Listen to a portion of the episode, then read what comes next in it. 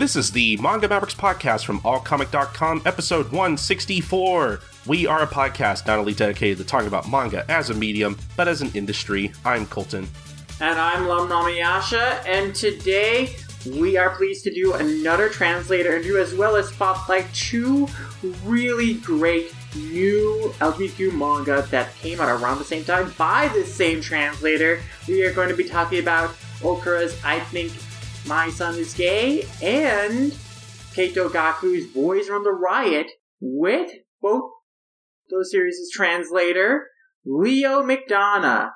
And it was a fantastic conversation we had with Leo, talking about his background in fandom and becoming a translator, and then his thoughts working on both of these titles and how they resonated with him as someone who could definitely relate to the experiences of the characters because of his own lived experiences as a gay trans man. It was just such a great conversation we had about these titles that, you know, we really adored and we really recommend. And yeah, like these are, again, I say at the beginning of the intro for the interview that every now and again we kind of get like a moment in which there are like two really standard LGBT works that come out and really make waves and really set a new standard for the type of stories we want to see localized, and also open the doors more for more visibility for LGBT titles. I think these two are very similar series because I think we've seen very strong reactions and resonance to them, and I am also just excited for kind of the trend both represent in terms of the types of stories that are being told over in Japan and being brought over here. So yeah, I really loved our interview with Leo. Really love talking about these titles. I think you're really going to love listening to them. Mm-hmm. Yeah, I think we also mentioned it during the discussion, but yeah, I definitely had flashbacks to when we originally covered my lesbian experience with loneliness and my brother's husband for that first time. Like, it's interesting that we're kind of reliving that almost in a way, and I kind of wonder if we'll go through that again. I don't know. It's a really special feeling. It's like it's hard to put in the words. But I had a lot of fun, you know, talking and reading both of these, and I can't wait to read more of them, personally speaking. But I don't think there's anything else we really have to talk about at the top of the show, so I think we could just head right into our interview. Mm-hmm. Let's run the riot that is this podcast by headed into our interview with Leo McDonough. No shame in my game. Same.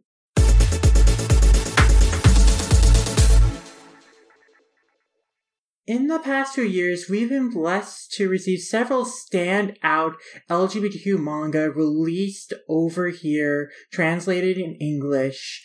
And every year we get a really standout title that really resonates with a lot of people and kind of opens the door to see new representation, new types of queer stories being explored and developed. But very rarely do we have a moment where two such works are released in such close proximity to each other. The last such moment I feel we had of this was back in 2017 when both My Brother's Husband and My Lesbian Experience of Loneliness released around the same time. And now, here in 2021, we have two similar, really standout, really resonant works coming out at the same time. I Think Our Son Is Gay by Okura and Boys Run the Riot by Keito Gaku. And while both of these series focus on different aspects of the LGBTQ experience, they both are unified in one very common bond, in that they were both translated by the same translator, who has joined us today to talk about what makes both of these series so special, as well as their own translation journey. We are pleased to have on the show Leo McDonough. Leo, thank you for joining us. Thank you so much for having me. Our pleasure. I mean, these are series that we were looking forward to so much, and especially in the case of Boys Run the Riot. Like, it was so exciting to know that a series about a trans male lead by a trans male creator would also have an old trans localization staff and be translated by a trans man themselves. Yeah, it's quite a lot of firsts in that one, and yeah, I'm really happy seeing the response to both of the series. Yeah, like, again, I do feel like these are series that have made a lot of waves, that people are really reacting very strongly, very emotionally to them. And I'm really excited to talk about them, because I also felt so moved by them and, you know, related so much to different aspects of each one. But before we talk about the series, we want to talk about you and your career journey in translation for a little bit.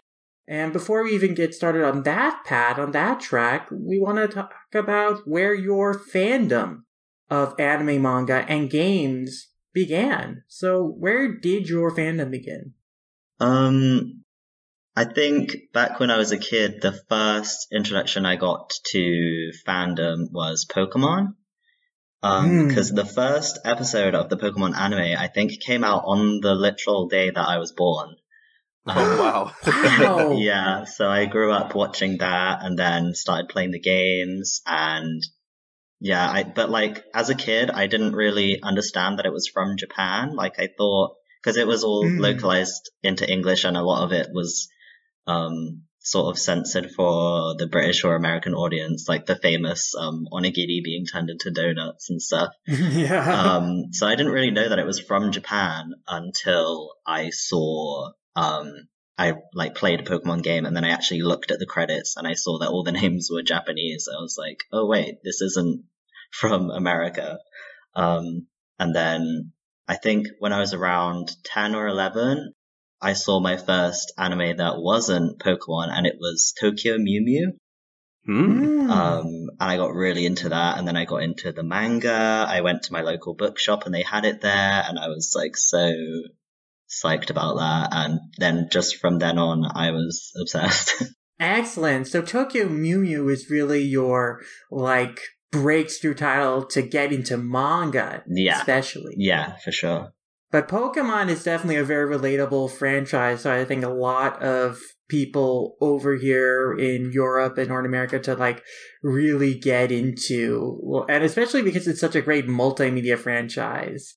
You know, you have the games really brilliantly translated by Nobuo Ogasawara. You had the anime and you had the manga. And interestingly, you had different approaches to translation in each one. Like, obviously, them localizing things to make it palatable to Western audiences. But, you know, different levels of extreme of how they would kind of obfuscate the original Japanese-ness of the original text, which is so interesting. It's also interesting to see how that stuff has kind of evolved over the years too.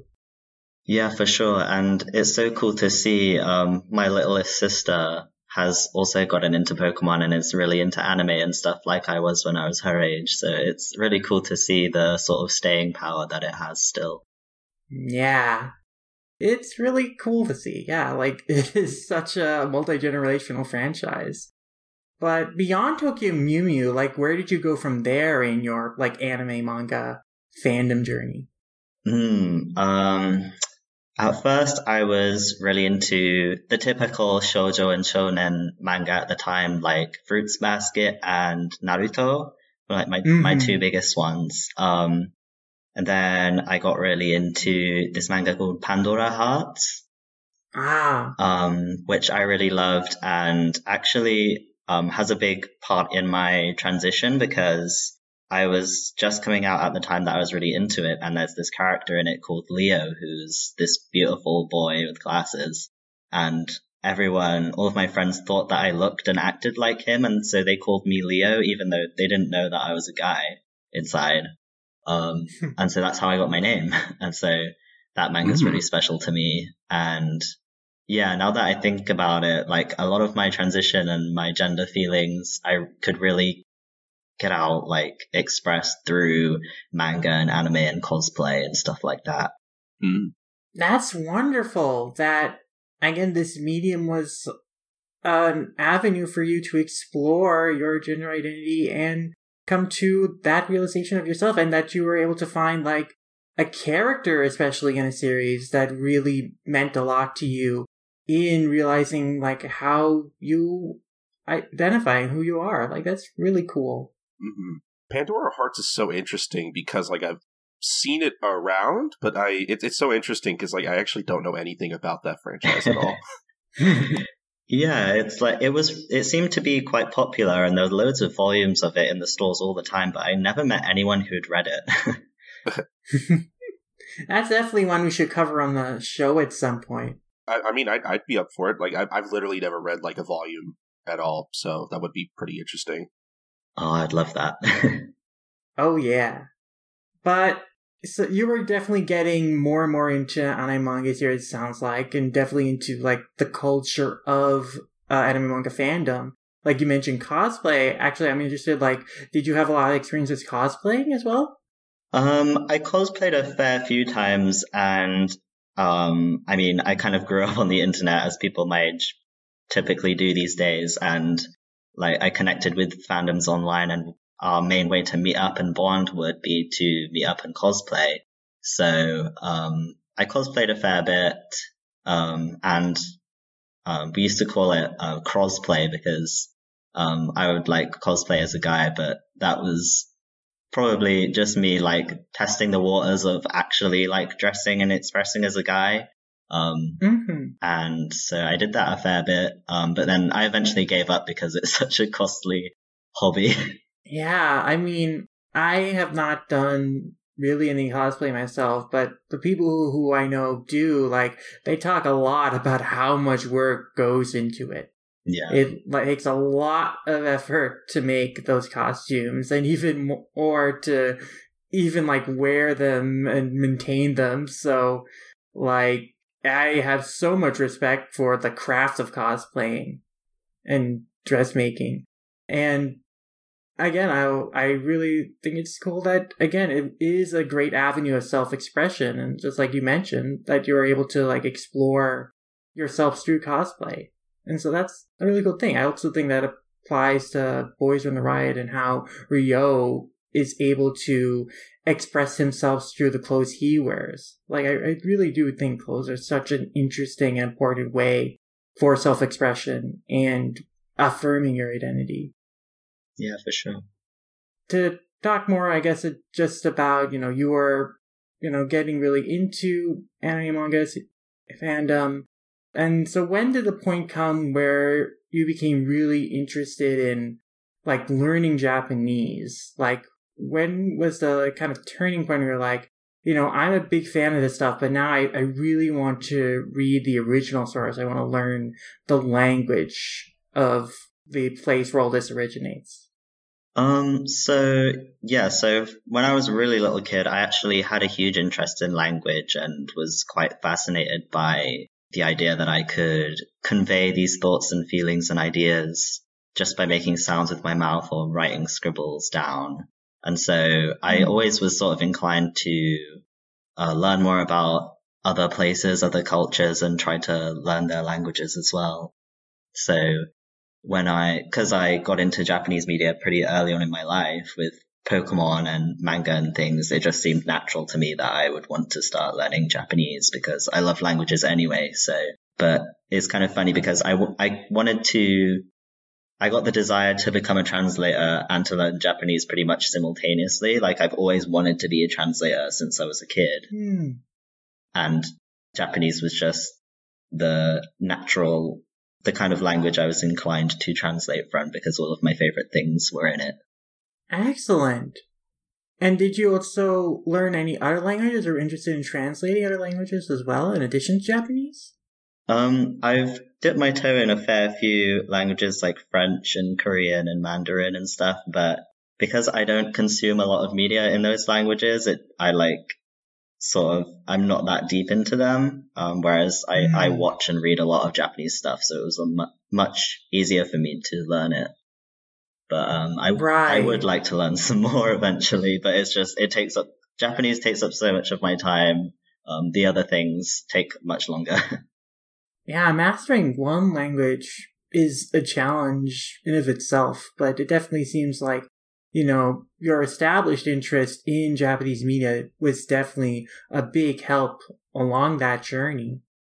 And of course, you would have study abroad experience, too, at Waseda later as well, which I'm sure helped. Yeah, for sure, that really helped. And Doing a degree really helped because self-study can be really hard, but when you've got someone guiding you through it and you're paying that much money to learn it, then there's a lot more incentive to become fluent in it. Mm-hmm.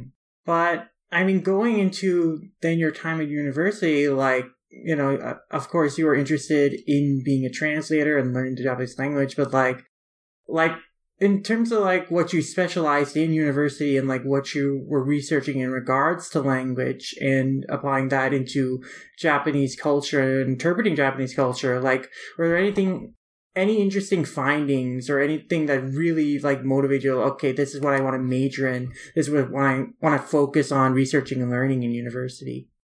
I think I was really interested in how LGBTQ plus themes come up in Japanese work, and the differences between the LGBTQ plus community in Japan compared to the UK and the US. And so I really honed in on that when I was doing my degree. And luckily at Waseda and at Leeds, where I studied, there were classes to do with that. There was like gender and sexuality in Japanese literature classes and Japanese gender studies classes. And then, of course, I wrote my thesis on translating LGBTQ themes and gender from Japanese into English. So I'm really lucky that the places that I went to just happened to have a lot of classes on those themes. But then we also learned a lot of different things like literature and history and culture. And I just found all of it really fascinating.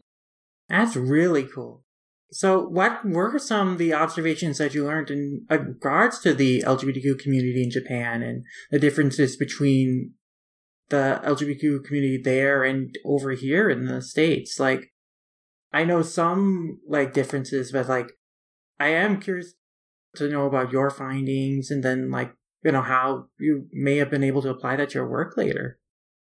Yeah, it's hard to summarize, and also I really don't want to generalize because, like, the LGBTQ plus community in the US and in Japan are so diverse, and there's a lot of differing opinions and experiences, so I don't want to generalize that. But I think the main thing that you can kind of hone in on is, like, the sort of legal rights for people in both countries. Like, for example, in Japan, there still isn't gay marriage, and it's also a lot harder to transition, things like that, compared to the US and the UK, although the UK isn't doing great in that regard right now. But that was the main difference I saw. But it was also interesting to see the different history of gender and sexuality in Japan compared to the UK or the US, like different standards of gender roles and things like that. Like I felt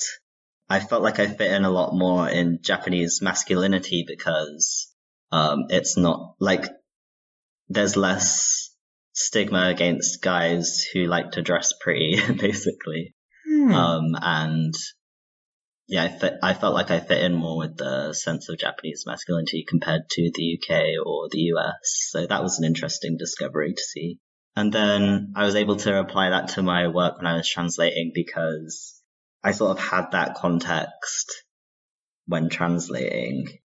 And it meant that when I'm translating, I'm conscious of the original context. I'm not trying to, I didn't want to erase it while I was translating because there's sort of, especially in the past few decades, there's been a tendency for like English translations of Japanese media to sort of censor like LGBTQ plus characters. And so I'm happy I'm at the point now where when I was doing I Think Our Son Is Gay and Boys from the Riot, I didn't have to censor anything. I could faithfully convey the LGBTQ plus representation, but also make sure that it suited like a US audience, that like US, like American readers were going to be able to understand it, because there's a lot of Japanese phrases around gender and sexuality that don't directly translate. So I had to do a lot of translation notes and things like that. But it was helpful to have learned all about that in university and then put that into my work when I was translating. Yeah, absolutely. Like, it definitely sounds that your, experiences in Japan definitely gave you a great understanding and how to approach, like, Boys Run the Riot in particular. And you're mentioning, like, some of the translation notes that you included in the book, and also some of the interesting choices, like, where you had to kind of explain, like, a term that doesn't quite translate or needs explanation. Like, I think a notable one was a translation note for, in the story we see Ryo, look up a book that is kind of giving a primer and an explanation of what it means to be a LGBTQ. And, like, they read that, like, their dysphoria is, like, kind of categorized under gender identity disorder, which in the U.S. is a term that has been long retired. I mean, retired since 2018, so it's still recent, but still not a term we would use in favor of, gender dysphoria. So that was an interesting translation, although in Japan they still kind of categorize it under that term. And also, of course, like, I thought the clever workarounds you had for moments where characters were referring to each other with gender-specific honorifics, and how you were able to kind of get across the same intent in the translation was really well done. Like, of course, like, the first moment where, their Rose classmates are talking about, like, this program, they watch it and all the actors they like, and, like, one of Ryo's classmates is saying he likes this girl, and Ryo says, "Oh, I'm that kind of dude too." And then all the classmates stare at him. And when I originally read that scene, I was like, I didn't even think of, like, oh, in the original text, like, he probably referred to himself using ore, or a male pronoun. I was like, just thinking, oh, like, they're staring at him because he is admitting that he likes a girl, and that's catching off. But it works in both contexts. And, the follow-up there of, like, him clarifying, oh, if I were to like a girl like me, that's who I'd be interested in. So I thought that was a great way to rewrite that. And then, of course, later in the book, when Tsubasa is introduced, or Tsubasa, and, like, Kashi Bawara is, like, telling him, "Hey, Tsubasa, look at this, cause dude," and they are like, "Hey, don't call me dude, I've asked you not to do that." And so that was also a good workaround of, like, Kashiwabara originally calling him, like, Nichan and stuff like that, and, like, still getting across, like, refer to him, like, with a male honorific and stuff that isn't how Tsubasa wants to be addressed. So yeah, I just thought those were really great rewrites that still got across the same intent, but in a very natural way. Yeah, I'm really glad I got to do translation notes, because I want it to read naturally in the English, in the actual text, but it's cool to have translation notes at the end for the people who really want to know what it said in the original, like, the complete context. So I'm glad I got to do that. And I'm glad that you liked my workarounds, because that took a lot of time.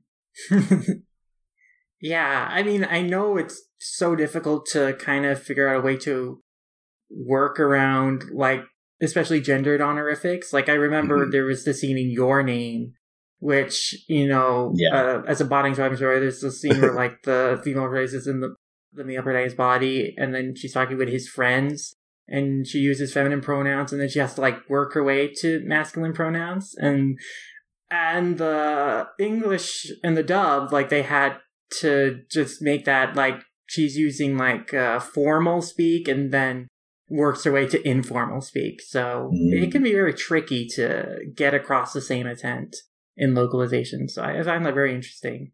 But, I mean, I guess that also brings me to, like, some of, kind of your fan translation, some of your early translation projects, and which I was curious about.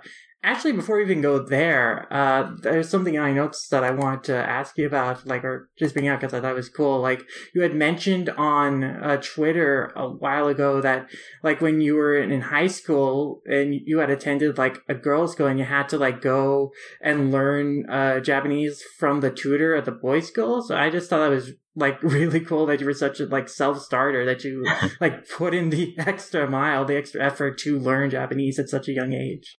Yeah, thank you. And when you put it that way, it sounds kind of symbolic. Like, I was going to the boys' school to learn Japanese, which is obviously, there's like two of my dreams in one.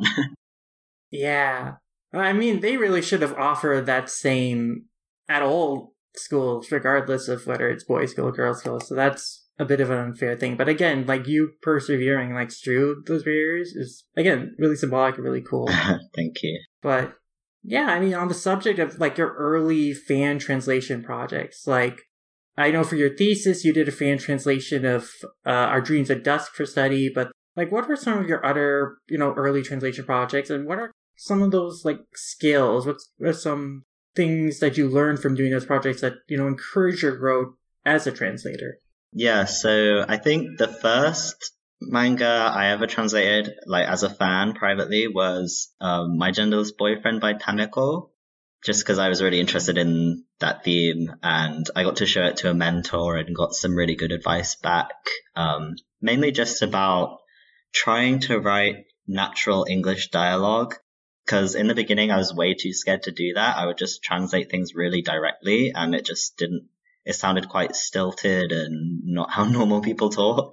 So it's a lot of just trying to build up the confidence to reword things slightly just so it sounds like how a normal person would talk and make it entertaining for the reader to read.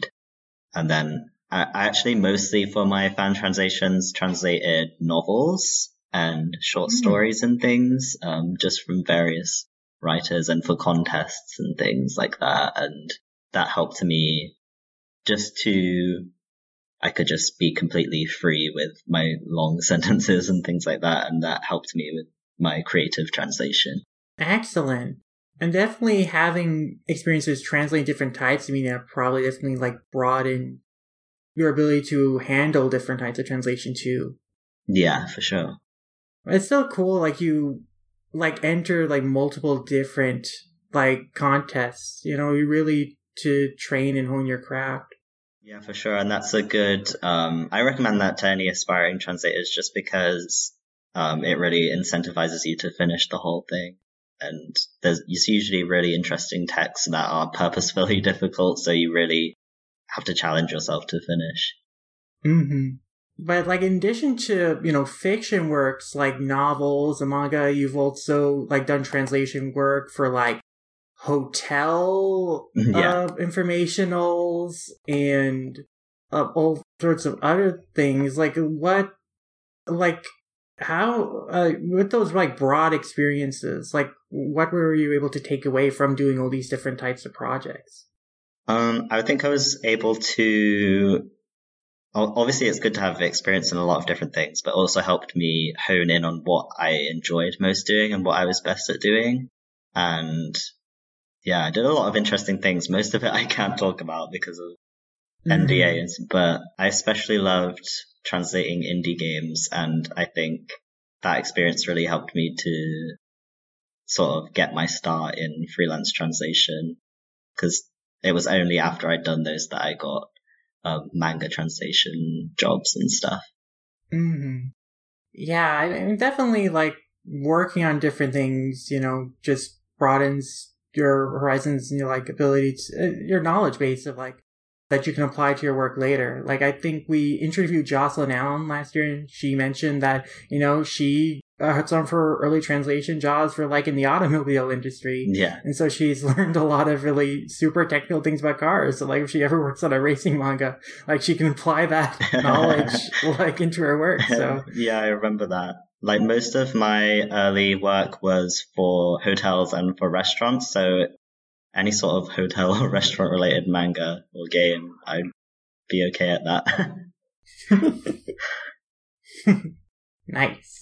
But to go back to the subject of, you know, your translation and how it intertwines with your studies of gender and the LGBT community in Japan, like, I was really interested in your thesis, you know, being about exploring the nuances of translating gender from Japanese to English in conjunction with queer theory, with Our Dreams at Dusk as a case study.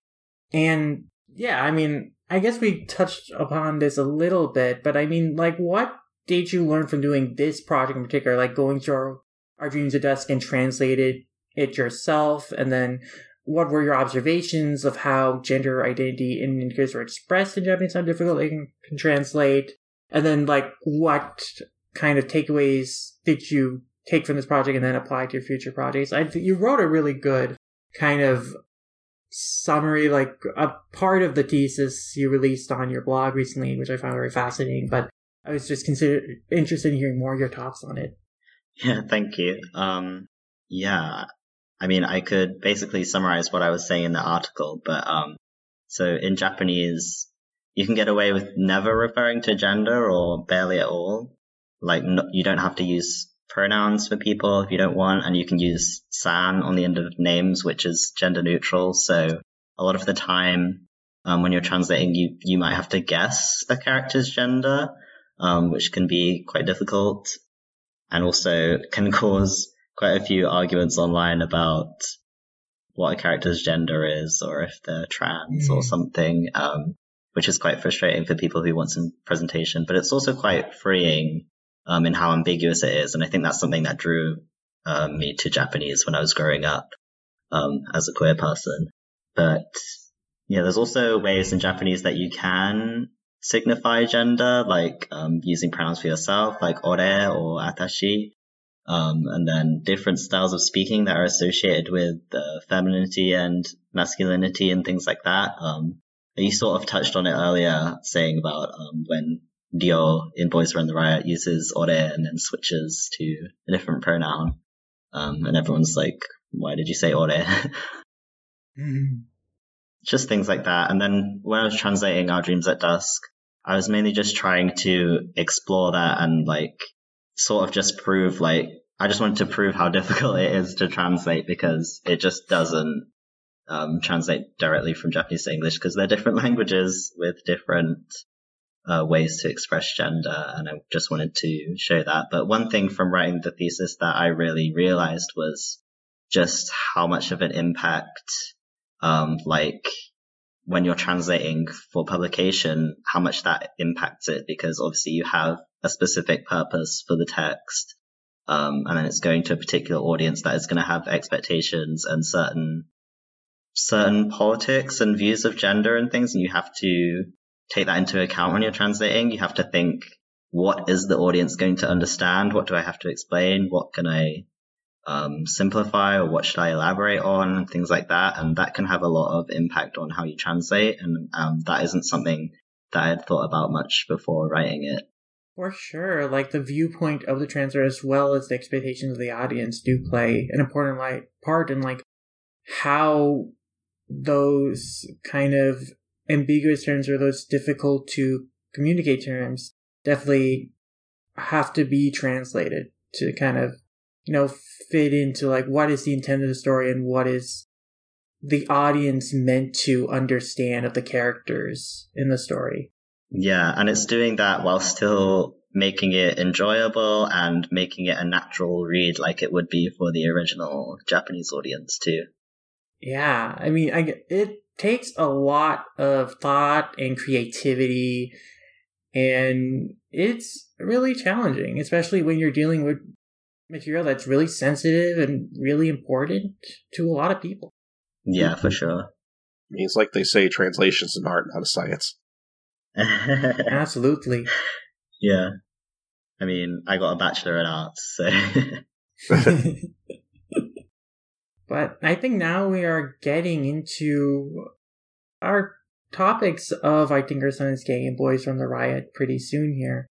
But I guess my last question, we did touch on this a little bit, but, you know, as your lived experiences as a gay trans man, you know, and these are two series respectively about a closeted gay boy and a closeted trans boy, like, have those lived experiences, you know, informed, like, how you approach these series and, like, making translation choices that someone without those experiences may not have picked up upon?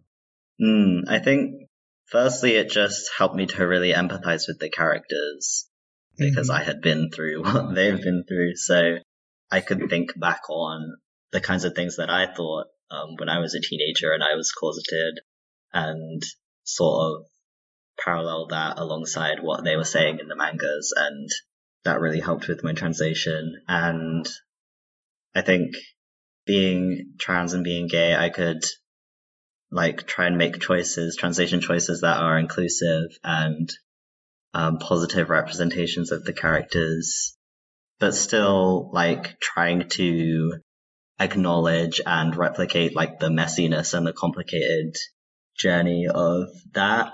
Mm-hmm. And I think also being like sensitive to the issues that the LGBTQ plus community is going through right now helped like my choice, particularly me and TJ Ferentini, who's my editor, who is amazing. We were talking a lot about how to translate the gender identity disorder thing, because obviously in the US we don't call it a disorder anymore, but in Japan they do. And so it was like we were able to come up with a way to like acknowledge that reality in Japan while still like making it like a good representation of transness and of dysphoria for the US audience as well. Just things like that. I think having my background as a trans queer person helped make those choices and try and make it the best possible translation it could be for our LGBT plus audience.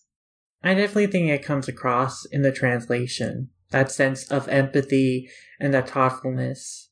And yeah, I mean, it definitely, the words this character is used to describe themselves, to express themselves, like they felt so genuine. Like there are a lot of lines in these series that I definitely felt like this is something, this puts into words something that I know I've thought, I know a lot of people in my life have thought who are queer.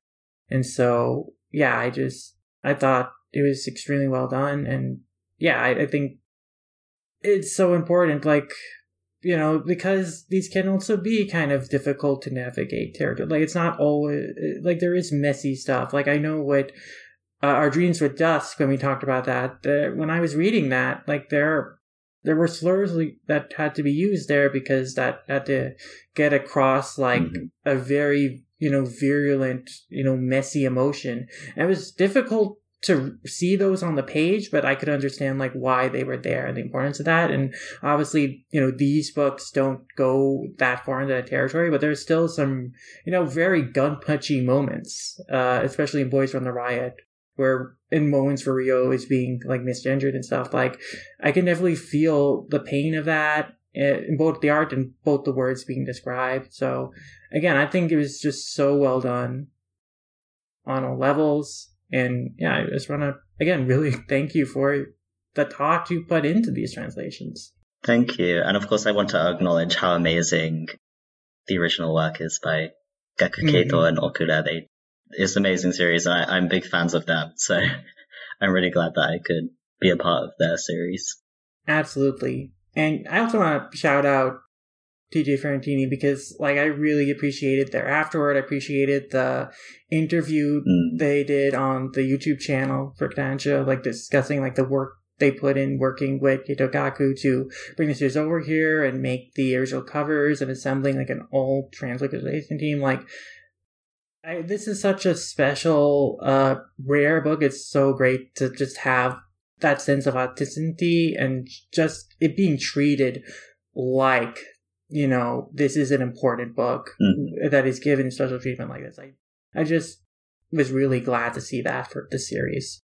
Yeah, I was really glad to see that too.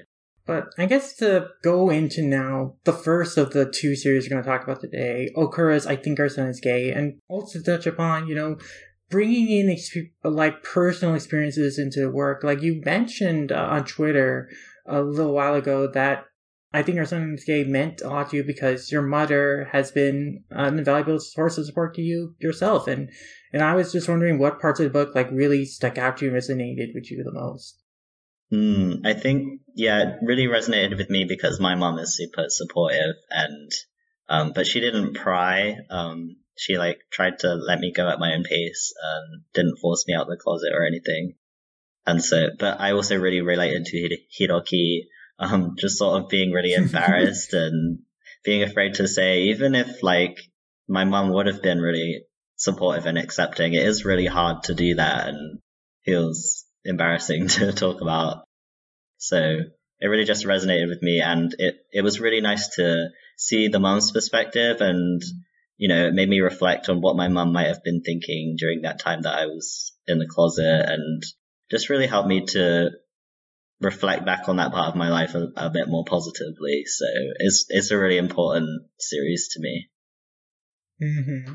Yeah, I mean, I mentioned this on Twitter and in my review, but like this, I Think Our Son Is Gay, it did get me tearing up when I was reading it, and even when I reread it just yesterday to refresh myself for this podcast, I teared up again. Like, I mean, I think it's just so amazing to see a parent like Tomoko, who is just so supportive of her son. Like, it doesn't interfere with her son's life. Like, she doesn't try to pry or doesn't try to like control his life and force him to make certain decisions, but she's like just being his ally and watching out for him and like thinking about his happiness and just rooting for him. Mm-hmm. Like, she's really respectful of him and like what he's comfortable with, and you know, she wants to have like more heart starts with her son and would like to the day to come when he can be open with her about being gay and just talking to her about it. But until that happens, like, she's just gonna let him figure it out for himself. Like, she knows that there's a lot going on in his life that she doesn't know about and she can only speculate about, and she also knows that, you know, he has been thinking about a lot of stuff a lot on his own. Mm-hmm. And like, you know, that like one of the moments that just hit me really was when, you know, his dad places so much pressure on him to like conform to like this idea of cis heteronormative masculinity, and like one of the comments that he kind of puts out there like flippantly and doesn't think much out of it, but puts pressure on Hiroki, is like this expectation that Hiroki will one day, you know, become a father and have kids. And like, Hiroki is kind of lamenting to his mom that he doesn't think he can live up to his dad's expectations. And, you know, he goes into all these different, like, excuses why, trying to, you know, obscure the fact that the reason why is that he thinks, you know, as like a gay man, he won't be able to maybe have kids, adopt kids, so it might be a challenge in the future. And it's like he's giving other reason why, but Tomoko is just giving him like a pensive look, and then just eventually just hugs him and thinks to herself that, you know, I wish like I could just tell you to not think about these things, but I know that'd be irresponsible because I know you are thinking about these things and it's important to think about these things, but like, I just want you to know that like I'm there for you, and like, we'll show you that you have love in your life and someone to support you. And that just really hit home to me. Like, she doesn't say any of this in words, but just the gesture of hugging him and like trying to cheer him up in that way, like, that just really hit me. And there are a lot of moments of just great allyship in the book where Tomoko and Yuri will stand up for Hiroki when he's like being put into a corner or feeling pressured by his dad. And it's just, all these moments really hit me when it's just like, just Tomoko or his brother like validating that Hiroki is, you know, normal the way he is. Like, he should feel comfortable being who he is and not having to feel pressure to live up to this idea of masculinity or normativity that their dad is kind of putting pressure on him. And like, not like their dad is not like being cruel about it, but he is being insensitive. He's not super aware of like the pressure he's putting on his kid, but that just feels so relatable to me, and that just really hit me just so hard, because, you know, being on the receiving end of that kind of talk from people, and they're just hitting you that, you know, like, people are kind of assuming like these kind of things of this cis heteronormative assumptions of like what your life is going to be or what is expected of you to be. And then you just like seeing these moments where someone speaks up saying, hey, no, Hiroki is fine. Hiroki is great the way he is, and he doesn't have to be this way that you're saying that it's more normal for him to be. So like, I just, those moments just really hit home for me a lot. And yeah, I mean, I just think it's nice to see a story, because then oftentimes in a lot of LGBTQ manga that get localized over here, at least a lot of the ones I've read, like, parents are either a very distant or either a very antagonistic or kind of hostile force in the story. Like, it's usually a big thing that they, for a character to come out to them, or it's like they're not the most supportive at first, and it's a big source of stress. But it's just nice and comforting to have a story, you know, from a parent's perspective, where she's just unabashedly doting and loving of her queer son. And it's, that's just, again, it just really hits me a lot in the feels. Yeah, it hit me a lot too. I definitely teared up a lot while I was translating it. I think it's just such a great example to allies of how to be an ally, and then also a great read for LGBTQ plus people. Just, it's sort of cathartic just to read the things that his mom and his brother say to him and reassure him. Yeah, so it's great for everyone, I think. Absolutely. Yeah, I thought this was really great too. I don't know if they're listening, but I do have to thank our good friend Maxie for kind of introducing me to the series, because I saw them. I think that was the first time I heard of it. I just saw them tweet about it, and it just looked really cute. And in my head, I'm gonna say Maxie was probably the cause of this being licensed. I don't know. It's just probably not true, but I'd like to think that. It just feels like whatever they happen to be tweeting about or whatever usually sometimes ends up getting picked up within like a year or two of them tweeting it out. So I don't know. You never know. But this was, I mean, I don't know if I have a lot to add on, but I really enjoyed reading it. It was very cute. It was very wholesome. You know, the kind of thing that I think a lot of people in the community could really use right now. It's just such a comforting, nice, sweet read. I would maybe put it in the category of something like My Love Story, possibly. Something that's just a really nice, cute read that's just always so sweet. But, I mean, this compared to that, you know, it's not totally the same thing, but I would say this is, you know, this series so far is just so... It's just fluffy and charming, because it is super adorable to just watch Hiroki, you know, just be such a bad liar about, his crushes and his interests in boys. The chapter where he and Tomoko bond over watching, the boys' Koshien games, and he slowly is kind of admitting, what kind of man he's into is just so adorable. He's so lovable. Just the fact that, you know, there's a point where he's texting with Daigo, his crush and best friend, and he's Daigo mentions that one of his cute points is that he can't tell a lie, and that is such a cute, adorable thing about him, is that he is just so honest and earnest and sincere, and it does make you want to root for him, like Tomoko, for him to find happiness in his life. And yeah, it is so cute and charming to just see the interactions between Tomoko and Hiroki, and then just her cheering him on. And, you know, I appreciate that this is a light and fluffy comedy, but it also does, again, touch upon kind of very real situations that, you know, a lot of queer kids can find themselves in, discussed before. But also, I really think that it does a very interesting exploration of kind of how, these cis heteronormative ideals and assumptions are learned behaviors that are consistently reinforced to you as you grow up. I think one of the brilliant things about this volume is that we have the storyline in the present where, you know, we're seeing kind of Tomoko learn more about Hiroki in the present and his crush on Daigo, and more about his interest in boys and stuff like that. But then we're having these flashback chapters. We're kind of tracking some of the early implication signs that Hiroki might have an interest in boys. And we see that early on, he expressed affection to other boys in his class through smooches, which he learned from his dad, because his dad was very affectionate to him.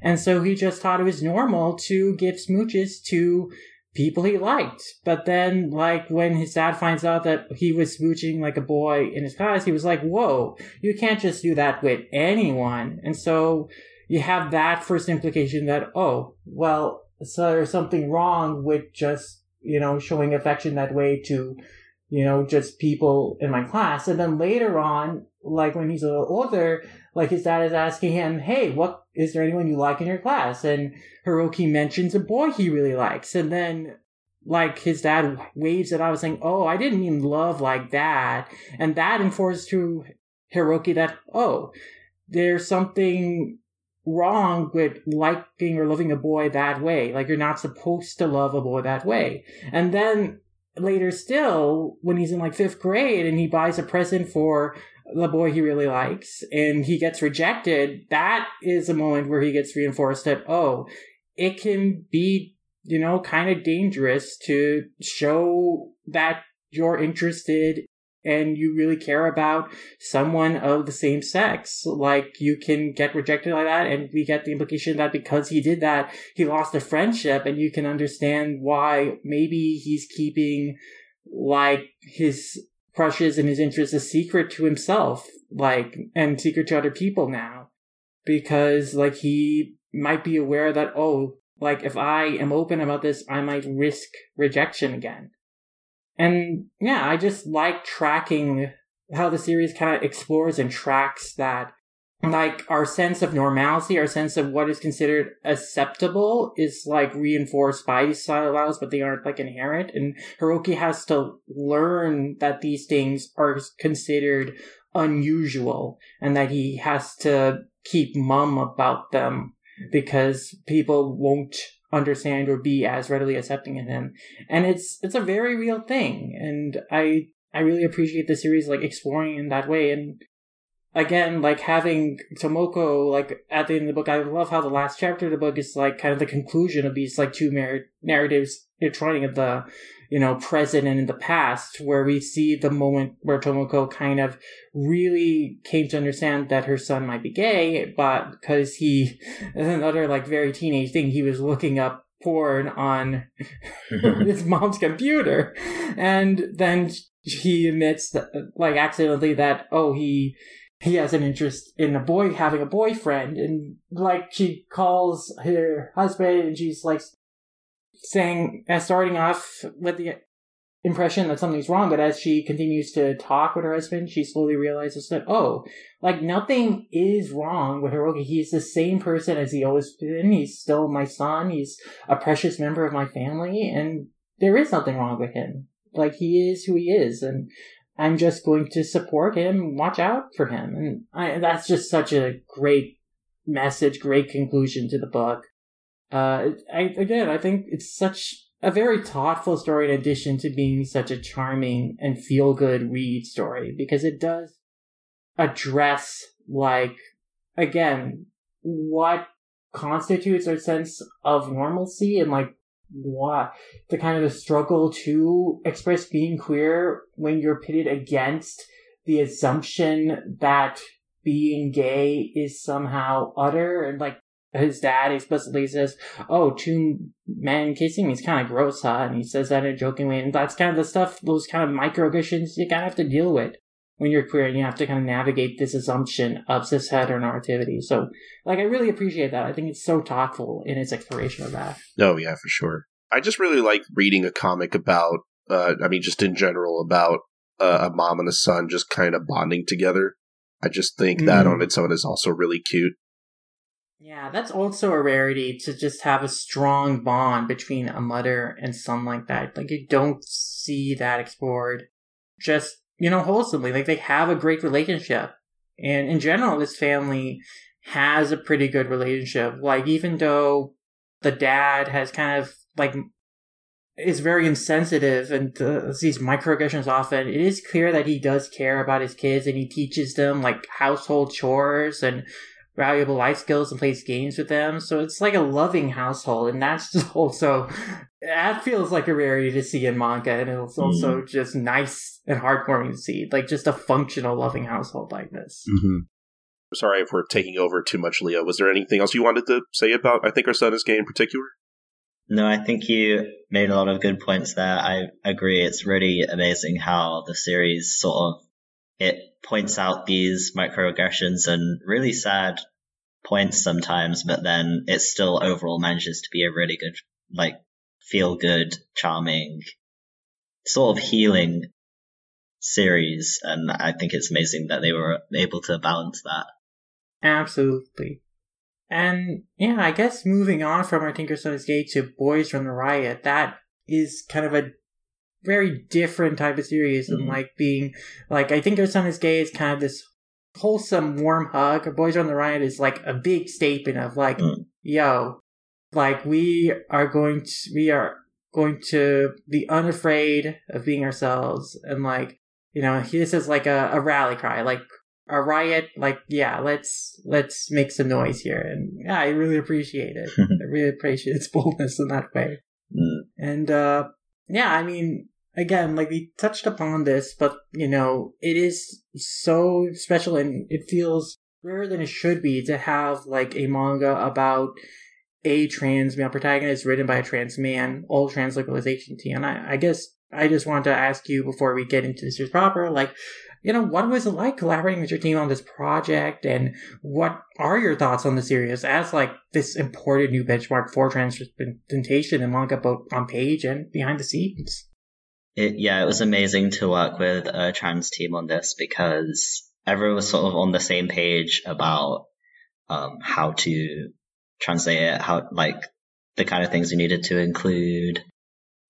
Like, everyone was really on the ball. Like, TJ put in a note at the end about how to bind safely, just stuff like that. It was really conscious of good trans representation. And yeah, it's a really amazing series because there's not a lot of representation of trans boys and trans men, like, in general, like, in the world, like, not just in manga, but in anything, really, especially not by a trans man. So it's really special in that way, and I think it's really cool to have a trans boy main character who is sort of, I mean, he has a certain level of autonomy, and you get to see his struggles, his feelings, but he also has a certain sense of power, and that he's rioting, you know, he's making a statement, and yeah, it's just really amazing. Like, I can't think of, other than in Our Dreams at Dusk, I can't think of much good trans boy representation in manga or anime or games. And I can't think of much good trans man representation even in the US in movies and books and things like that. Not in the mainstream anyway. Yeah. Yeah, trans men are woefully underrepresented in mainstream, super popular and disseminated media, it seems. Like, clearly there are stories out there, but like, they're not as visible or as accessible or promoted as they should be. Besides this series, the only other manga I know of with a trans male lead is Yoreto, which unfortunately has not been localized yet, but that's kind of like a horror mystery type story featuring a trans male lead.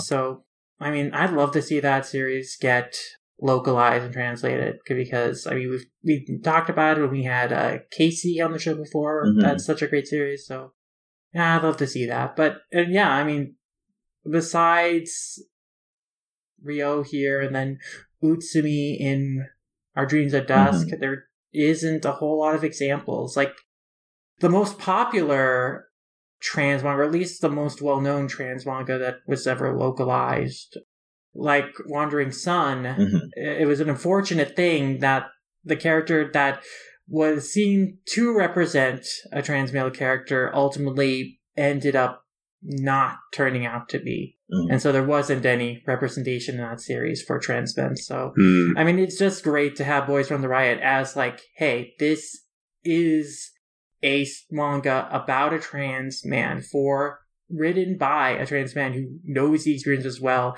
and can just replicate that so authentically, and of course translated authentically by you, which is, again, just so meaningful and valuable. Thank you. Yeah, I think it's really important to have that in English, because, I mean, there's not a lot of trans like education on trans boys in Japan or in the US or UK and other English-speaking countries. So it's really important for both of them. And then it's also really important that it's coming out in English, because I think it sort of shows like the universality of the trans experience. Like obviously it's a bit different from place to place and culture to culture and everything like that, but just to see like elsewhere in the world there's other trans people, it sort of makes you feel more connected to the global trans community. At least it did when I was reading it, so I think that's really important.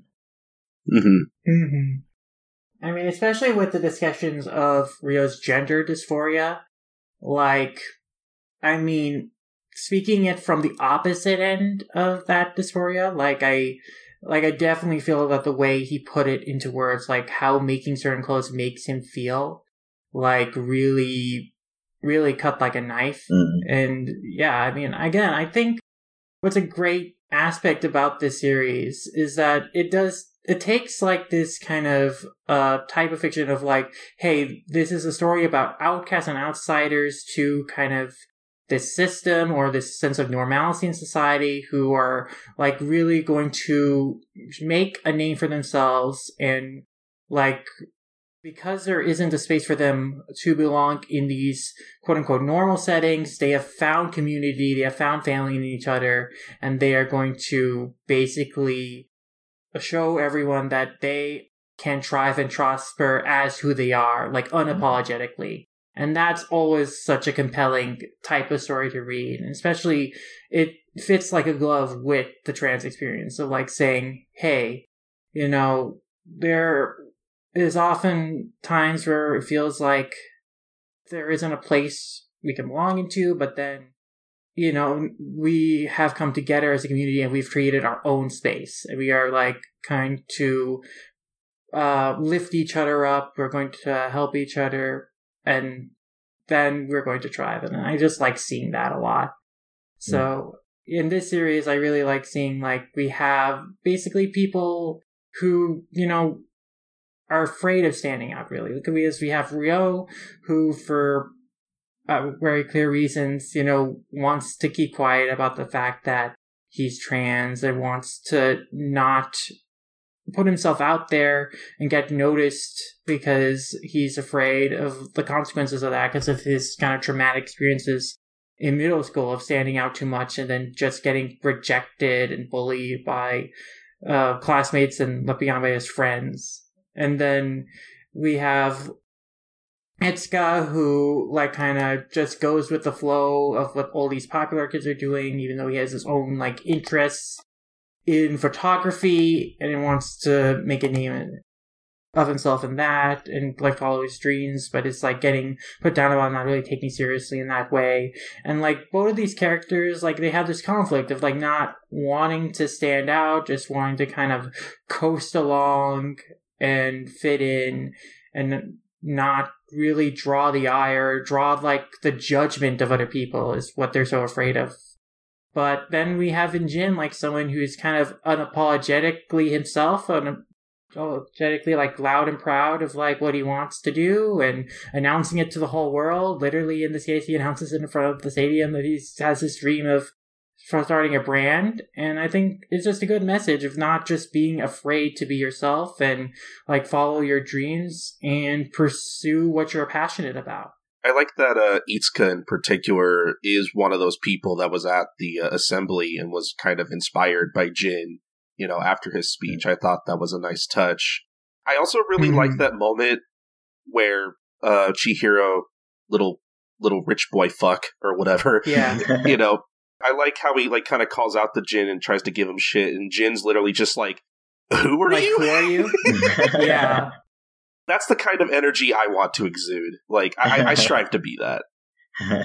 Yeah, like, no conformity or reverence to the status quo. Like, that's what makes Jin such a great character, like, as an outsider character. And, like, as someone who can inspire both Ryo and Itsuka in that way to, like, not be afraid to step out of this comfort zone, to just put themselves out there and to express themselves. So I think clothing as well as Rio's hobby of graffiti are great representations of that form of self-expression, of just communicating your message, communicating yourself to the world.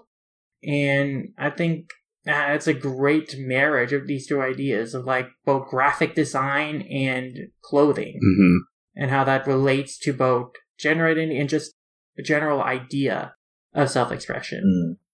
But yeah, and I really like the relationship between the characters, and again, I really like Ryo's journey and how he grows. Like, I like that by the point we meet Itsuka, Ryo has kind of learned that from Jin. He's become more confident, just like putting himself out there, and he is also one to tell Itsuka, like, hey, you know, if you are afraid of standing out and being a normal, like, that's on you. Don't take it out on us. After Itsuka has lashed it out on us, like, it's, you are the one who is like running away and being willed in that way.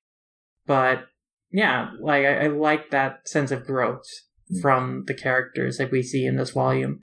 And it is, there's so many great cathartic moments. Like, I do love, like, after seeing Jin make his speech at the assembly, and Ryo has this moment where he almost kind of badmouths Jin, like, in front of his friends, is like saying, oh, to distance himself from him. But then by seeing Chika, like, kind of step up and say, hey, no, I thought that it was kind of cool. It takes guts to do that. It's not everyone can do what he just did. Like, that makes Ryo interrogate, hey, you know, I said I would be partners with this guy, but, like, I'm still running away. I'm not really willing to meet him on his level and be there with him. And then later when Jin is talking to him and is saying, like, hey, you know, I put myself out there.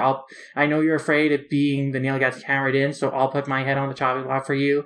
And then Ryo, like, decides, no, you know, you don't have to do that. We're going to be in this together. And makes the great statement of just, like, you know, graffitiing, this is our brand, Ryo and Jin, on the school wall. Like, an unavoidable, like, unmistakable statement of, like, intent of, like, hey, no, we are in this together equally as partners. Like, it's just really cool, awesome moments of solidarity like that I really appreciate. No, that was pretty cool. I guess one thing that I wasn't entirely sure of that I think got better throughout the volume was during that first chapter, kind of when they, like, confront each other and Ryo is just kind of honest about how he's feeling, you know, basically spills his guts to Jin about, like, kind of what he's going through, and Jin being like, well, hey, you should have told me, like, and, or whatever. And I wasn't sure how to feel about that scene at first, because at first I felt like, yeah, I get where Jin's coming from, but I wasn't so sure if Jin was, I wasn't necessarily sure if he was being kind of insensitive towards how Ryo was feeling. But I think that, like as I read on through the volume, I think Jin kind of throughout the first volume in particular kind of learns how to be an ally to Ryo. So yeah, he's self-aware. He recognizes that he can't understand completely what Ryo is feeling, and, like, what fears keep Ryo from really expressing himself, but, like, he wants to understand and he wants to be a good ally, which is why, like, he, you know, puts all the attention on him at the assembly to draw attention away from Ryo and say, like, hey, I'll be the face of this and I'll be the guy who draws everyone's attention, so you don't have to stand out and you don't have to worry about that. So, like, he is trying to be a good friend to Ryo. And he does recognize, I mean, that's something that I appreciate the series does discuss, that there is a recognition that Jin has privilege of being a cis male, that he doesn't have to worry as much about the consequences of people judging him and of people scrutinizing him. Whereas Ryo is not in that situation. Like, we saw, there are consequences for him for standing out too much and for not conforming and drawing to attention to the fact that he's not conforming. So he has very real fears of risking social isolation and alienation if he draws too much attention to himself, to say nothing of, like, more dangerous consequences he could put himself at risk of. Yeah. But, like, ultimately, I think Jin shows through his actions that gets through to Ryo that, you know, it's more freeing and more validating. It's more what Ryo wants, to just be himself and for people to see him as himself and to just live as himself and not just kind of feel like he's living in shame or feel like he has to hide himself from the world. Like, I think such a great moment for a conversation that happens is when Ryo is talking to Jin about what clothes mean to him, and Ryo says that clothes have always meant an escape, a way for him to hide who he is, whereas Jin says, you know, I see it in a completely opposite way. I see clothes as a way for me to be myself, to express who I am.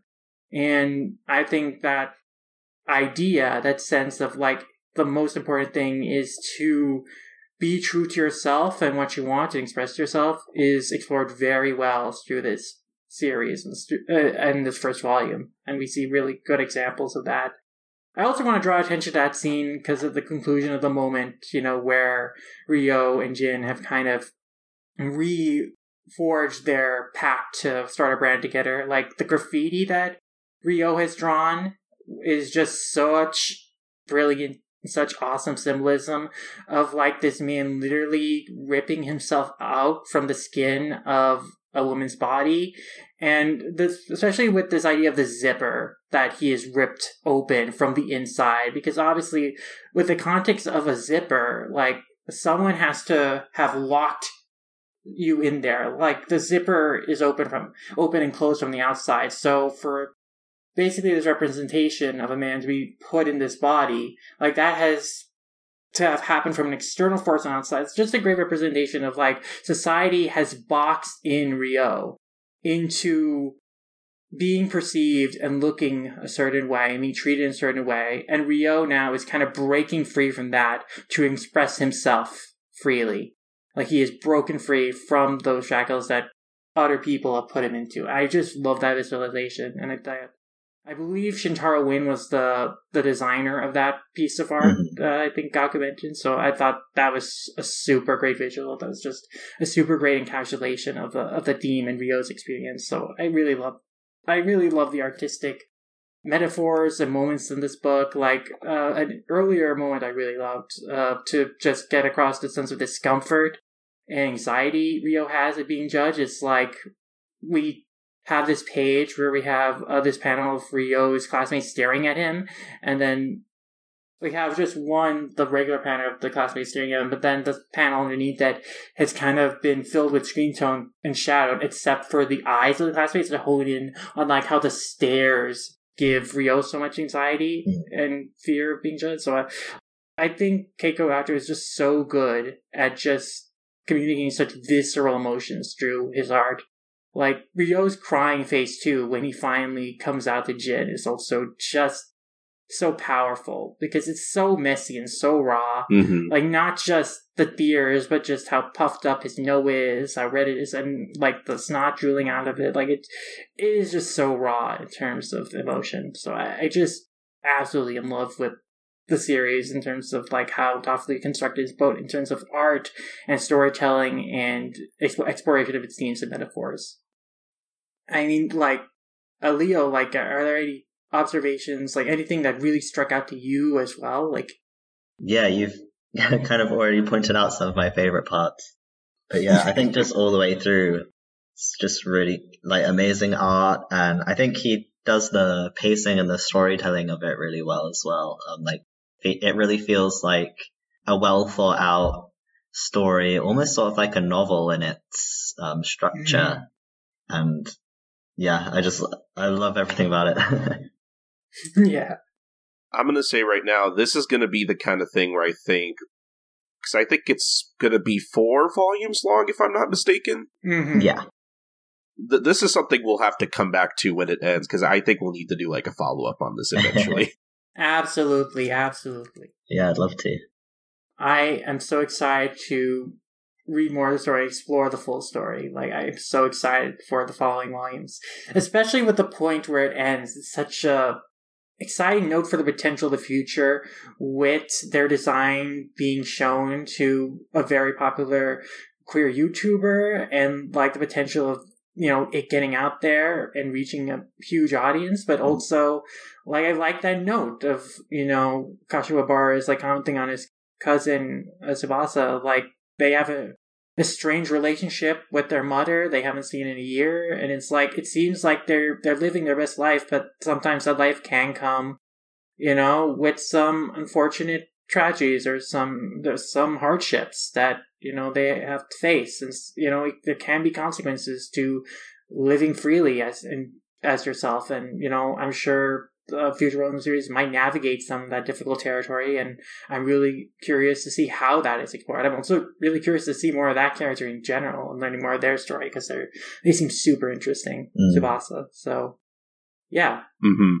Just a stray thought I had that I just appreciate the story as because I don't want to accidentally, like, you know, generalize or anything, but just from what I've heard, you know, of, you know, people I know who have spent time in Japan, and, you know, from all the media I've consumed from Japan, you know, that it really feels like that idea of, you know, the nail that sticks out gets hammered down is like a real thing that, like, a lot of people go through, where, you know, Japan, from what it seems, is kind of all about sort of that collectivism, whereas, like, you know, we here in North America are usually pretty all about, like, individualism just in general.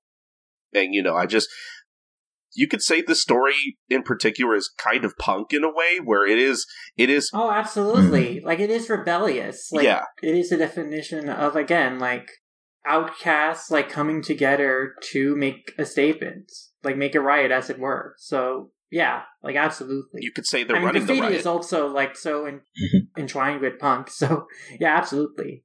Mm-hmm. Like, it really does make great use of that aesthetic implications and of that iconography. And, yeah, I mean, I really love, I will say, their clothing design. No shame in my game. Like, that's such a great message, and also the logo that is on is so cool. Like, I do want to buy that shirt. Oh, same, like, yeah. That's a great statement to make to the world, and it just is a great design in of itself. It's just the scene where Janice recruited all of his followers and friends to, like, wear the shirt. They're just walking around town is just such a good moment. Just see all of them just wearing these shirts around town. It is pretty good. Kodansha, if you're listening, you should really team up with some kind of, maybe team up with, like, Uniqlo or something. Make these shirts. I would buy one. Yeah. Make merch. I want merch. I want to buy the clothing. I feel like that about so many fashion manga, but this one in particular, like, I want to buy these, because these are so up my alley. Oh, yeah. I mean, in general, yeah, this, I think we'll probably talk about it in a bit, but I mean, you know, I remember seeing, like, talk about the series on Twitter, people, you know, tweeting about it and it gaining a lot of traction, which I do think is probably, I'm going to guess is probably part of the reason it got picked up, was because someone just tweeted about it, and then it got a lot of traction, and it got a lot of people interested. And, you know, I'm glad it was picked up, because, like, man, this first volume alone is really good, and I can't wait to read the rest of it. I really want to see where this goes.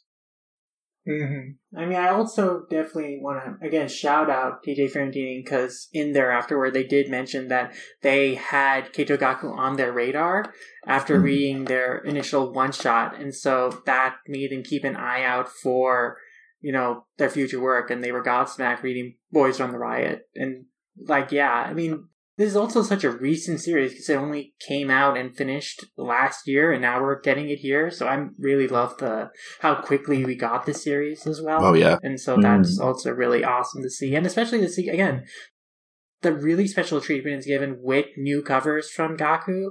And the covers are so beautiful and just so brilliant in their motif of, like, this split aesthetic of, like, seeing two different sides of the characters and their environment on the cover. Like, it's just so clever. The colors are so beautiful, and the concept is so reflective of the series thematically. Like, I just love that so much. Yeah. I guess one other aspect I want to touch upon that you brought up earlier, Colton, is kind of like the institutional idea of, like, conformity in Japan, with this idea of, like, you know, the nail that sticks out gets hammered down, because I think we do see a lot of good moments in the series that show how that is reinforced, even though obviously characters may not always be conscious of it, or are, like, trying to rebel against that, because we see, like, it's just this general desire to not get involved or to ridicule or ostracize someone who's different, because obviously, like, Ryo's classmates, like, in middle school, like, the girls were kind of perturbed by him hanging out with boys as just one of the guys, and so they started to bully him to make him feel like that wasn't how it was meant to be, which worked because it got his friends to, you know, abandon him, basically. But then we see, you know, outside of just Ryo's peers, like, in when we talk about the teachers, you know, as kind of these adult authority figures, and we don't see too many adult authority figures in the series, but the teachers are notable in the fact that they are just so distant and uninterested in what's going on with the students.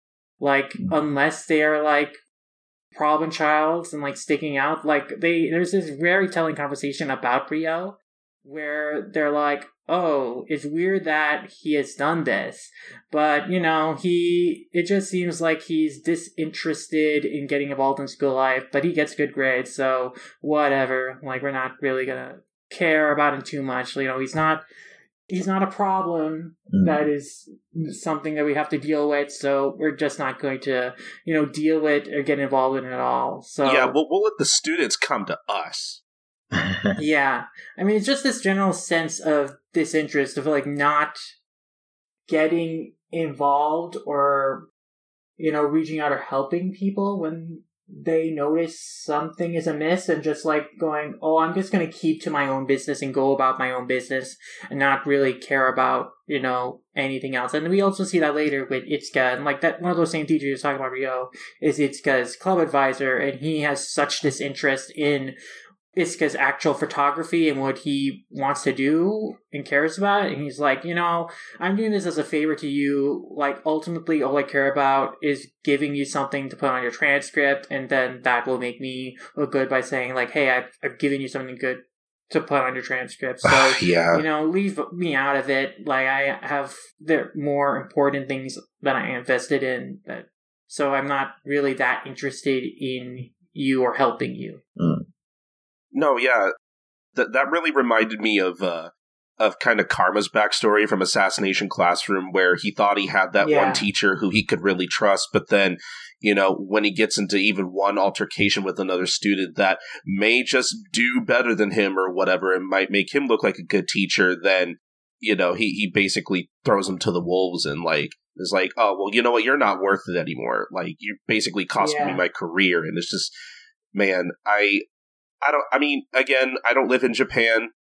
All I can say is, like, this is something that happens here in America, too. Yeah, for sure. These are generalizations. Like, this idea of, like, oh, here in America, we prize individuality. Like, that's not entirely true. I mean, fair, there's a reason why queer communities are ostracized and why people have and still choose to remain closeted. Like, there are places in America where it is not safe and you're not really allowed to freely be yourself, and it's been centuries long battle for a lot of things that should be normalized to be normalized, or at least get close there. It's not completely there, so you know, there are different forms in which, like, individuality is celebrated in America and in Japan, and vice versa, where conformity is expected and imposed in America and Japan. But, like, I do think, again, the way the series does present kind of this institutionalized conformity as an expectation is very, very interesting. And to go back to your point of pointing out the comparison to Assassination Classroom and Karma's story, like, that same consequence befalls Itsuka here, is that, like, the rich, more academically successful kid, like, gets away pretty scot-free with breaking Itsuka's camera, and in the following altercation between Itsuka and Oda, like, it's only Itsuka who is suspended. Oda, presumably as his honor student, probably just got off scot-free and hasn't suffered no consequences for what he instigated, what he did. And it does show that unfairness in the system, that those who conform and those who excel and live up to what society, you know, respects and wants, like, are given more of a free pass than those who fall outside of that idealization of what a person should be like. and how a person should express themselves and be interested in. I think that in a lot of places, school is sort of like a little like place where people are taught to conform, to be ready to go out into the world. Not just in Japan, like in the US, you have to say the Pledge of Allegiance and stuff like that. Yeah. Oh, yeah. But in Japan, it's especially a problem, at least from what I've heard, to speak up about LGBTQ plus issues in school in Japan. So I can see why that's a big theme of Boys Run the Riot. But then also in Boys Run the Riot, you have a couple of characters who are more accepting of non-conformity, like Chika and the other teacher, Hinata, and Kashiwabara. Yeah, and I think it's really important that those characters are in it too, because obviously, there's all sorts of people, all sorts of opinions in different places in the world. So it's really cool to see that in this series. Yeah, absolutely. I mean, it definitely makes the world feel realistic. Like, these are realistic characters dealing with realistic struggles, and then there's a realistic spectrum of people with different perspectives and viewpoints in how they treat Ryo and how they treat other characters who are considered outsiders or considered like people who are not quote-unquote ordinary or normal in this social setting. But yeah, I mean, I just think Boys Run the Riot has a lot of very compelling messages about the struggle of self-expression versus the expectation of conformity, and great, like, kind of metaphors and motifs to represent that in the form of fashion and clothing and graffiti. And again, it's just a super compelling story and super enriching and rewarding to see a story featuring a trans male lead, like, engaged in this story and dealing with some really real things. Like, I really appreciate it. And I mean, are there any other like notes or thoughts about the story and like what we really appreciate and loved about it that we want to address? Not on my end, anyway. It's good. You should read it. That's all I have to say. I agree. I guess my final comment is that I just love this interaction. Like, after, Itsuka's acted so rude to Ryo and Jin, like, in the aftermath of his camera being broken, he was like saying, "Why did you drag me into your mess? And why are you trying to stand out so much? Leave me out of your dates." And so really offending them by implying like they, are a couple and stuff like that. And so that gets Ryo to leave in a huff. And then the next day, they confront Itsuka in the classroom, and Ryo's like, "Oh, do I know you?" And then like the conversation continues. I just love the diss that Ryo gives Itsuka of like, "Shut up, you skinny asshole. You're a waste of a pair of balls." That's just such a great line. That was fun to write. I just love that. Yeah.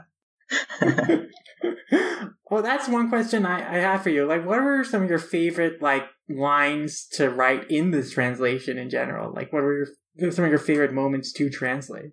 I do love translating like the little comedic bits like that, and I also really love translating a lot of the conversations between Jin and Ryo, just because often they're very comedic or they're like very deep, and there's some really impactful lines that I put a lot of time into trying to sound as impactful in the English as well. So I enjoyed those parts the most, I think. Yeah, excellent. Again, I really loved how this story read, and the voices of the characters just felt so clear, potent. Oh, yeah. So, again, thank you for your work on the series. Thank you. Actually, that also brings me to something I want to talk about with, I think our son is gay, because I was also curious about, again, like favorite moments of translating that, but also because I think our son is gay has an interesting kind of recurring motif of like at the end of every chapter, like Tomoko has a variation of saying, "I think your son is probably gay," and then goes on to extrapolate from that, but like he's really cute and sincere to boot, and or some variation of that. And so I was just curious with that specifically, like what in the original text was it the same every time of like what Tomoko says, and were there like just adaptations for the different chapters to just modify it for the different contexts, or like just how is that written and how did you approach translating that? Yeah, so at the end of every chapter, Tomoko sort of in her head is like summarizing what she learned from the little like experience that happened in that chapter. And it was pretty much like it was often quite hard to translate those parts because the tense is different in Japanese. So she's kind of talking in past tense, whereas in the English she's talking in present tense.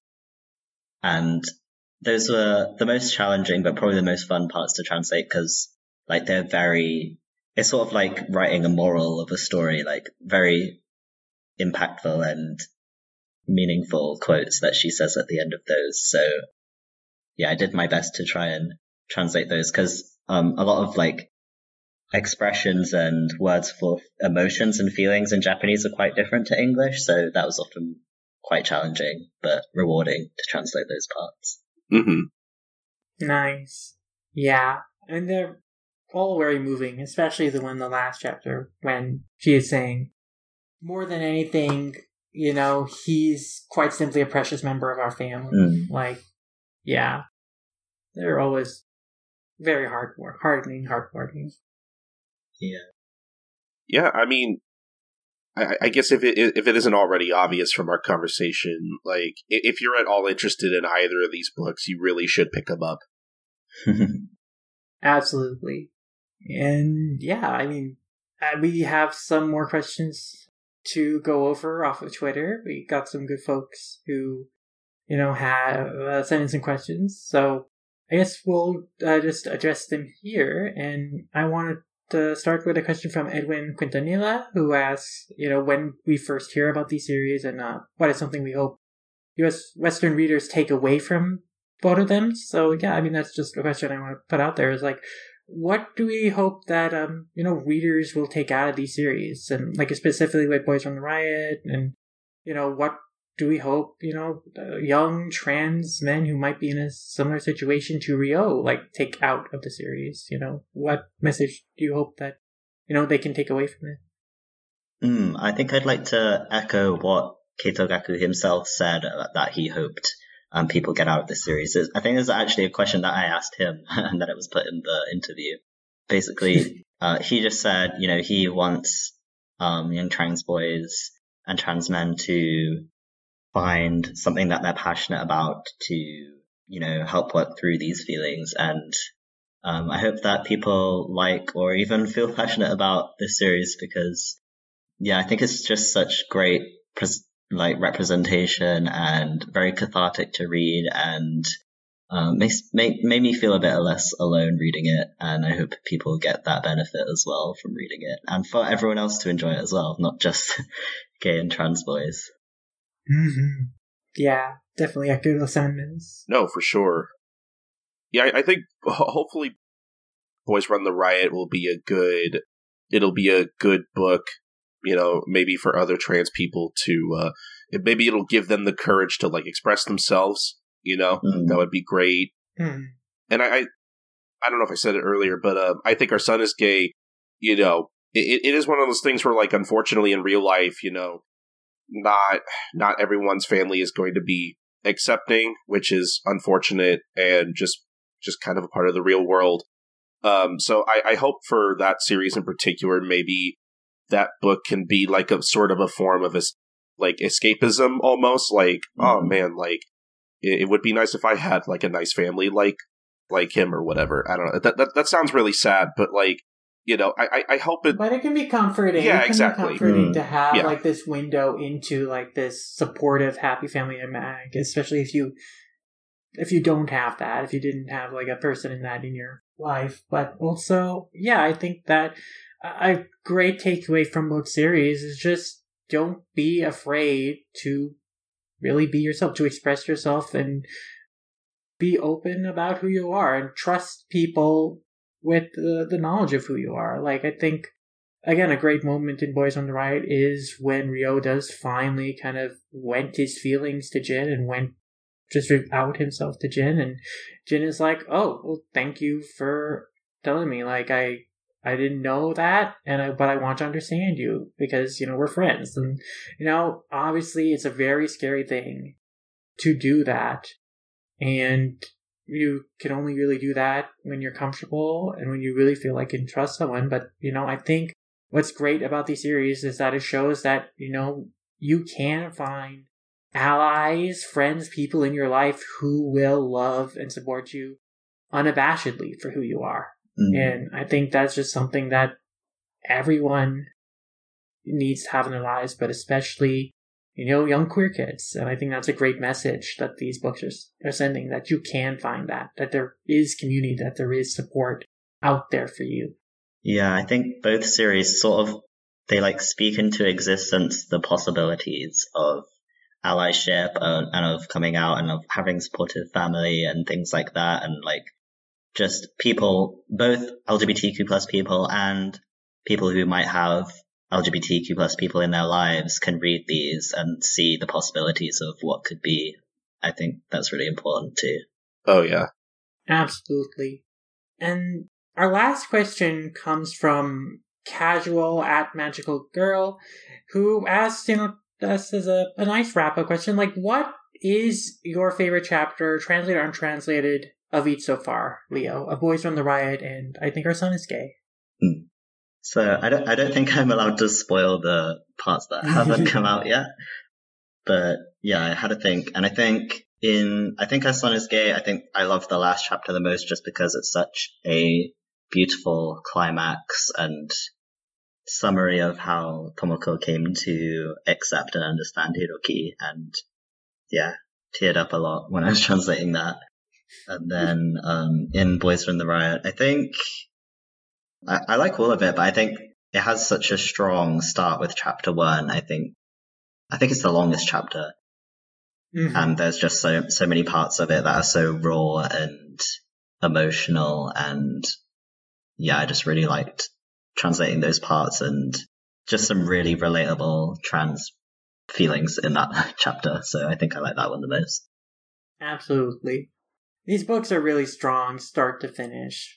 So again, we can't recommend them enough. Like, they are really good stories and very moving.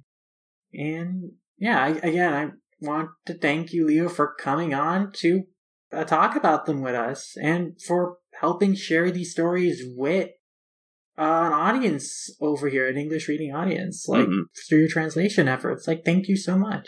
Thank you so much. That means a lot. Hopefully in the future we can, like I said, have you on to maybe talk about the rest of Boys Run the Riot in particular. Yeah, I'd love to. And Pandora Hearts. Yeah. Like, that'd be a fun one. Yeah, we'll have to put that on our list. That'd be awesome. Mm-hmm. But until the next time we can talk again, I mean, do you want to just mention where people can find you and find your work and check you out on social media? Yeah, so I've got my Twitter, which is at Leo Translations, I believe. And then I've got a WordPress blog where I post occasionally just my thoughts on translation and on Japanese literature and things like that, which is linked on my Twitter, I think. I can't remember the URL anymore. We'll be sure to link it in the show notes. Cool. Thank you. All right. And I think that draws our conversation to a close, but this riot ain't quite over yet, because now we gotta go into our community shoutouts before we wrap up the show. Colton, let's get ready to riot. Let's riot!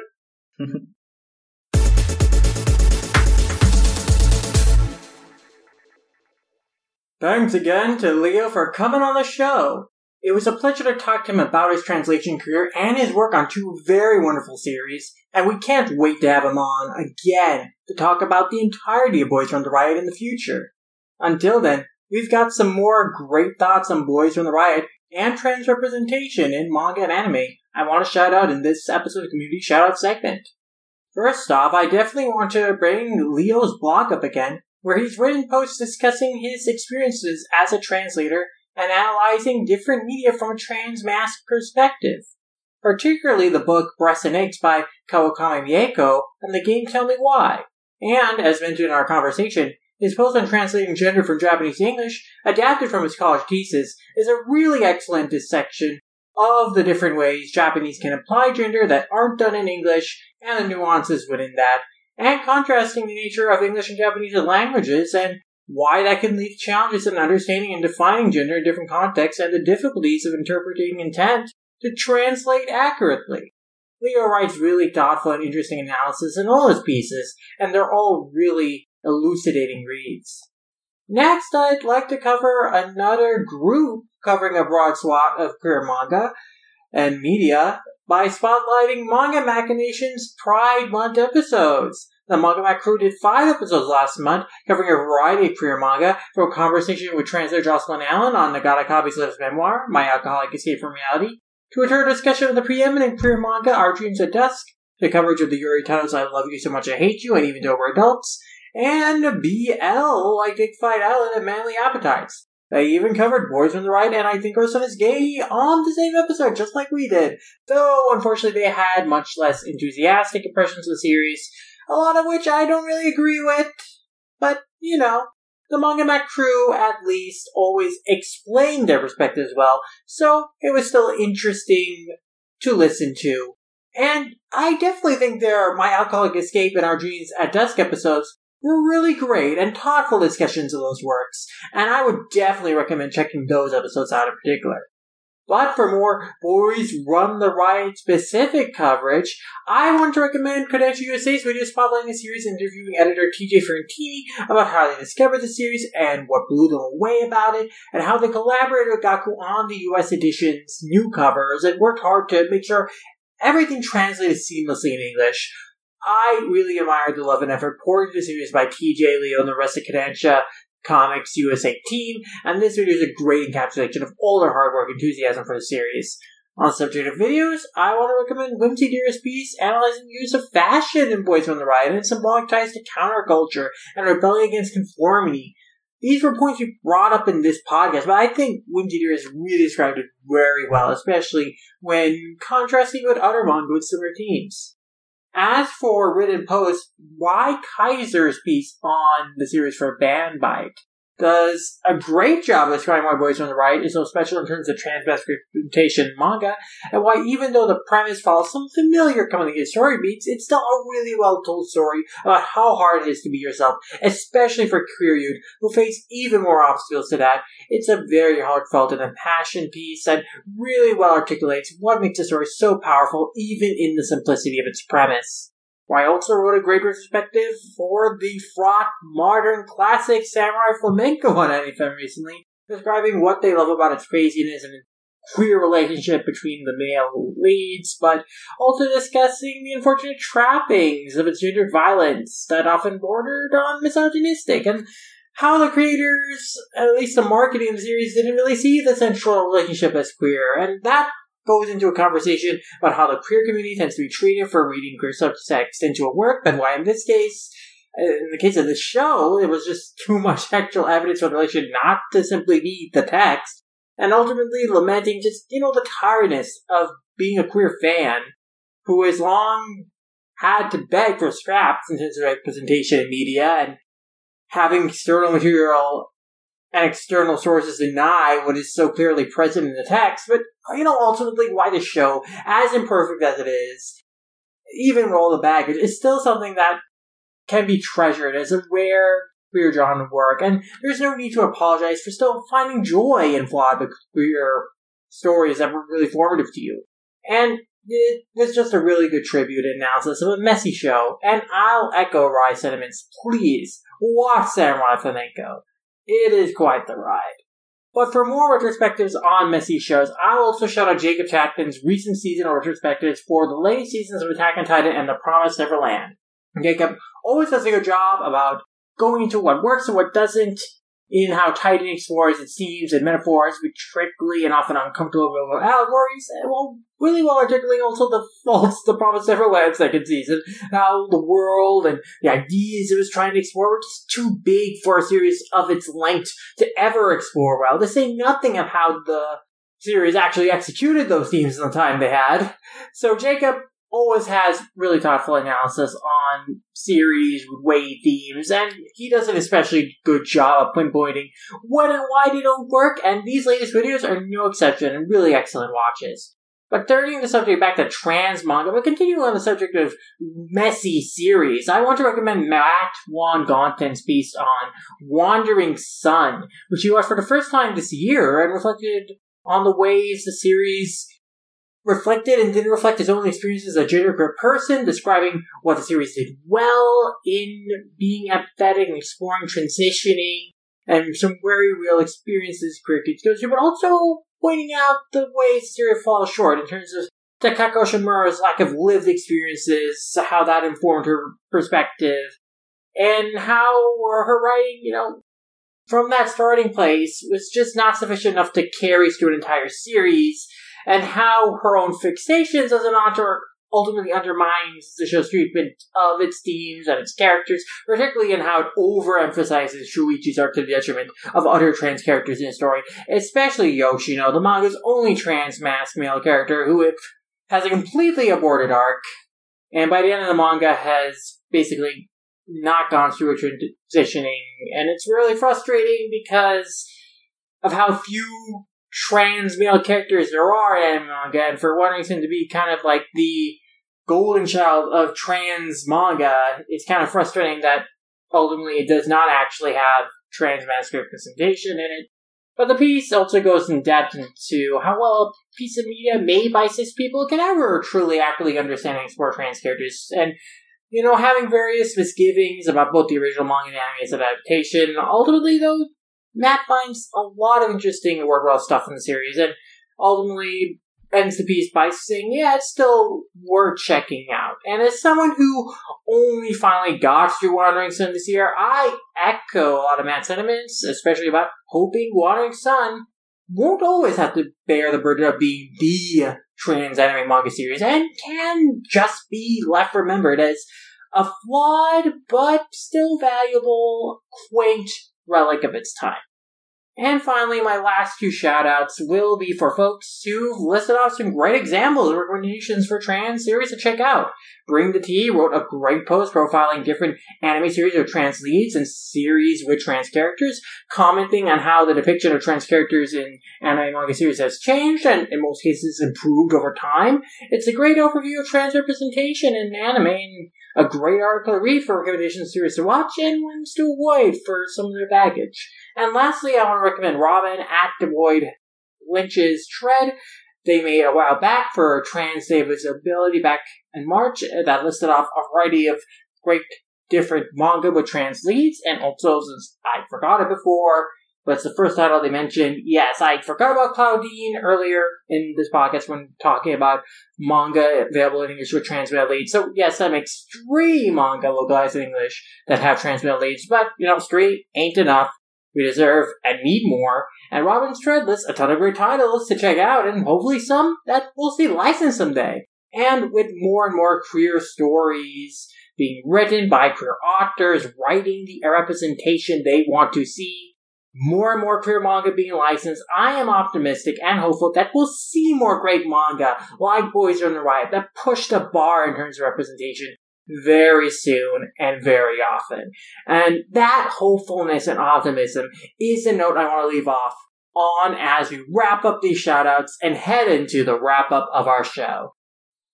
But with those shoutouts shouted out, I think it is time to finally quell this riot just for today and head into our final shoutouts of where you can find us until the next time we can congregate together again.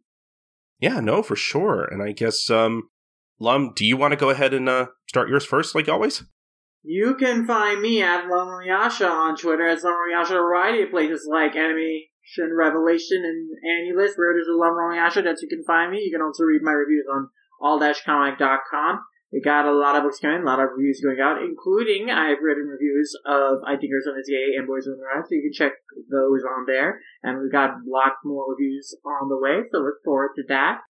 In addition, you can also find on allcomic.com the other podcasts I do, Manga Machination at Movies, the show where we talk about anime movies, and Lum Squad, the Eurosphere Focus podcast, where me and my good friend Andrew A.C. Yoshimura goes through the wonderful wacky world of Eurosphere manga, anime, all of everything related to the franchise that we've been going through with this manga releases recently, but now we're also dipping our toes into the anime movies since we're on Crunchyroll. We've done an episode on Only You, and we're definitely planning a multi-part episode on Beautiful Dreamers, so look forward to some great episodes of Lone Sky coming your way very, very soon, darlings. And finally, you can check out the art I make if you enjoy the art I make for this show and all the podcasts I do, as well as the art and animation illustrations I make in general. You can find all of that stuff on my Instagram at SidArtWorks.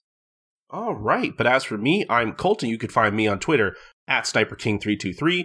I also host a few other podcasts that you can find links to over at my personal blog at coltoncorner.wordpress.com. I have a page dedicated with links to whatever podcast I've done or am doing at this moment, including stuff like One Podcast Prevails, which is a show dedicated to Detective Conan / Case Closed, the manga specifically as released by Viz Media that I talk about with my friend Doctor from the Ask Backwards Anime Podcast, as well as other shows from that network in particular, like Just a Gintama Podcast and the main like SSAA podcast and all kinds of stuff that like I'm always trying to like update with like different guest spots and stuff. I think on the previous episode of the podcast, I mentioned I was on an episode of Deal with the Devils and Ice Shield 21 podcast. If you haven't listened to that, go listen to it. I'm sure there's a link to that in my personal blog as well. I mean, once again, if you're interested in any of the other podcasts I do besides this one, please go check them out again at coltoncorner.wordpress.com. But as for everything else involving, you know, Manga Mavericks and the podcast, you can find every episode of the podcast over at all-comic.com. That's where you can find every episode first, unless you are a patron of ours at patreon.com/mangamavericks, where at the $2 tier in particular, you will get access to select episodes of the podcast whenever we have them edited. Specifically, if we happen to have an episode of the podcast edited before it's supposed to go up on our main feed, we will upload those on our Patreon first for our patrons to listen to before anyone else. There are some times where, like, we'll have some podcasts edited and done so early that, like, you know, we'll put those up on our Patreon a few weeks, sometimes, like, even months in advance. Like, sometimes we really try to do our best to, like, get as many podcasts as possible done before they're supposed to go up. We try to work ahead as much as possible sometimes. So, you know, sometimes we have a lot of stuff that goes on up on our Patreon first. So, you know, if you want a chance to listen to some of our shows first before anyone else, even before everyone on allcomic.com, that's at patreon.com/mangamavericks. Or if you want some newer content, you could sign up for a $5 tier in particular, where at the end of every month, you will get at least one new bonus podcast. Right now, you can listen to our discussion on the live-action Speed Racer movie directed by the Wachowski siblings, all the way back from 2008, as sort of a companion to our original Speed Racer manga episode that we did with our friend Joey Weiser, who is also on this podcast with us as well as our good friend Sam Leach from the One Piece podcast. Both of them huge fans of this movie. I am also a fan of this movie now. Not to give too much away, but it was a good discussion. I love talking about it. If you've listened to our Speed Racer episode and thought, oh man, I wonder what their thoughts are on the movie, well, you can listen to that on our Patreon.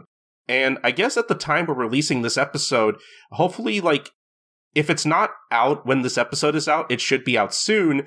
But we are going to be uploading a discussion about My Alcoholic Escape from Reality, the newest book from Nagata Kabi that we talk about with our good friend Eric Friedman from Okazu Yuri.